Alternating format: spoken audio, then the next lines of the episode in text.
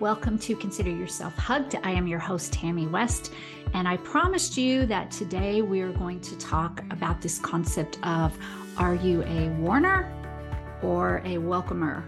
And also, I promised you that there's something in between. So that's why we're here today. Thank you for joining. I'm always excited that you agree to spend some of your time with me. So, the story is this I live in a neighborhood that is, well, we moved, you might remember, from the big house and five acres in the woods. And we moved to a smaller house that's like house, house, house, house. Like I should probably, if I leaned out, I was going to say I could turn my computer if you're watching on YouTube and you could see, but it doesn't matter. If I open my window and my neighbor opened their window and we leaned really far, we could touch for sure. We might fall, but we could touch. So it's very, very close. It's a very active neighborhood. If I were still in my 20s or 30s with young children, this will be a, a wonderful, I mean, it is a fine place to live. I'm not saying that, but I always kind of smile when I think about the time that these people spend together. They have birthday parties that they go to in the summer. They they go to the pool together. I mean, it's just a very social, active community with a very active Facebook group. You know what I mean? Like the age of social media. So some good things, some bad things. Like last night, our power went out twice for an hour and a half each. We were having an ice storm here north of Nashville. And immediately the Facebook group, but it was, you know, people were being fun. They were saying, Hey, I hear somebody has a generator. Can we come over? Drinks are on me. I mean, I'm assuming some of these people with kids may have gotten together, you know, put some lighting in there somehow, maybe played some games. I don't know, but I'm assuming that probably happened because it was only 6:30 the first time the power went out. My husband and I, on the other hand, at eight o'clock, we were like, well, I'm going to bed. And then the power comes back on. You know how that works. But there are also, you know, things that happen in a very close, like spaced community. There are a lot of dogs in the community. I walk my dogs. I say my dogs. You've kept up with me, you know. I have Charlie, my golden retriever, and then many, many times over the past few years, I have Sailor, my grand dog, who's actually Charlie's brother from a later litter. And so he just, oh, he just went back home with his mom last night. So he's gone for a while, but, but I walk them both. I bring the bags. I never, ever let them use the restroom without cleaning it up. In fact, there was one day where I forgot to bring a bag and I ran them home and I ran back and cleaned it up. I mean, I just think it's the responsible thing to do, but you can tell that not everybody does that because there's debris everywhere. I'm trying to use language that's not gross. So you will see some signs in the yards. Now, one of the signs, and, and I don't even know if this sign was intended to indicate anything about dogs. I think it was just more of a sign that the people liked for like their friends. So I have I have the picture in the show notes, but it's a little poodly looking dog with a, a sign in his mouth that says welcome. Then there's another person in the neighborhood who has a sign that says, keep dogs off grass, cameras in use. And there's one in the side yard and one in the front yard. Now, I posted it on social media, on Facebook, a week, I guess it was last week when I said we were doing this this week. And I said, you know, let me know your thoughts. And there were a few thoughts.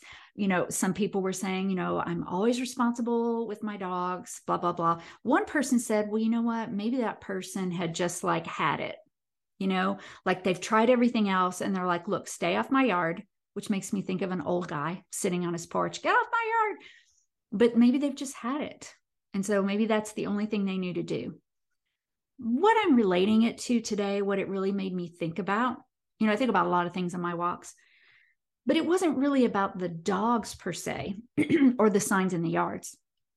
It was about us as people.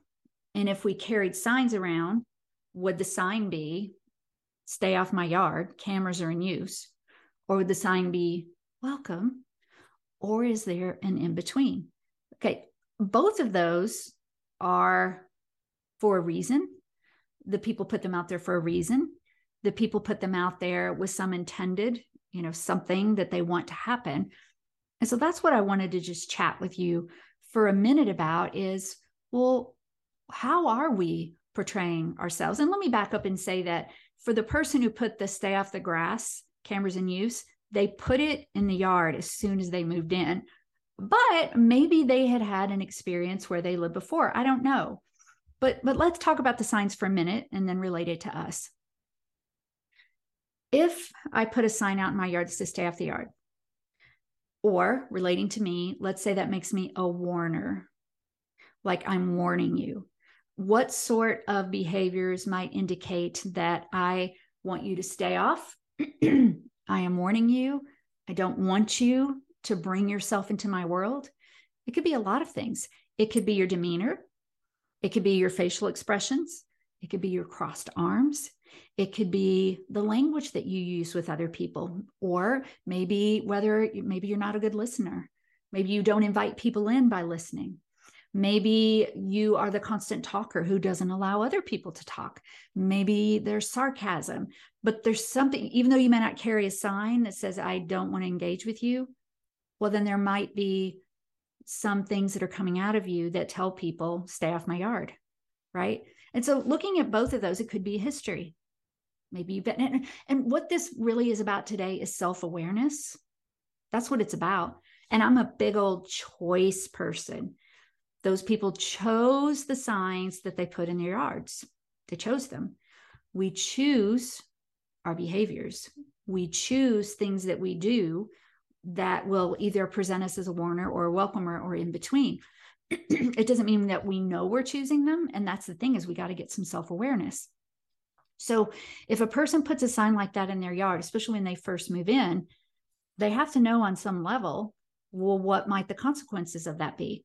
Well, one consequence might be that the dogs don't come in their yard. That's good, right? That's what they want is for the dogs to not come in their yard. So that's not a bad thing. Another consequence might be that you don't have neighbors coming over to introduce themselves, especially if they have pets. It might be that people are a little bit fearful of you. And if they see you outside, it might be awkward as to whether or not they approach you.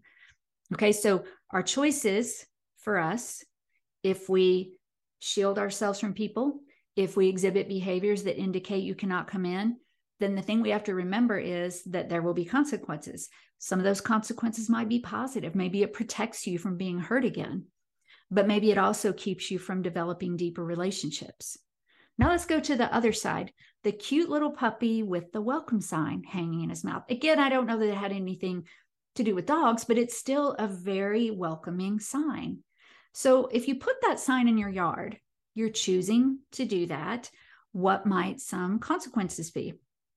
Well, one might be that if your neighbors see it, they might be, and even if it's not intended for whether or not you bring your dog, it's a dog sign. And people who don't like dogs probably wouldn't use a dog sign. So, an, a, a consequence might be that people, when you moved in, or if they just moved in, or if they don't know you, they might come over to say hello. They might not be afraid of you when you're outside, right? I mean, all the things that you want, you want people to know, hey, welcome. We want you to be here unintended consequences or, or negative consequences might be that it opens you up to too much, right? Maybe people are like, well, they have pets and they don't care, so I'm not going to worry about it. Or it may be that people might not have quite as maybe maybe there's no fear of you know treading on your property because they see you as being this way welcoming person.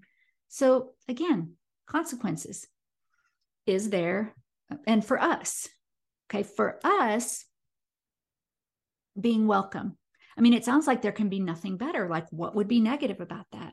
How how does it look if you're very welcoming to people?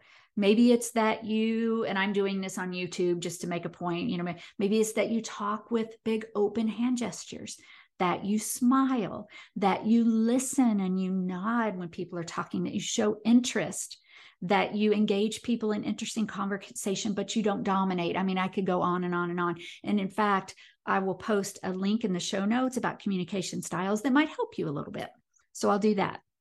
So what's so that's the great thing, right? If you show this welcoming personality. what might be a downside is that if people see you as always being just happy and welcoming and pleasant, it could happen that you could be taken advantage of, right? Um, people might dump on you too much. You might be the fixer. You might be the person that everybody always go to, and you don't take care of yourself.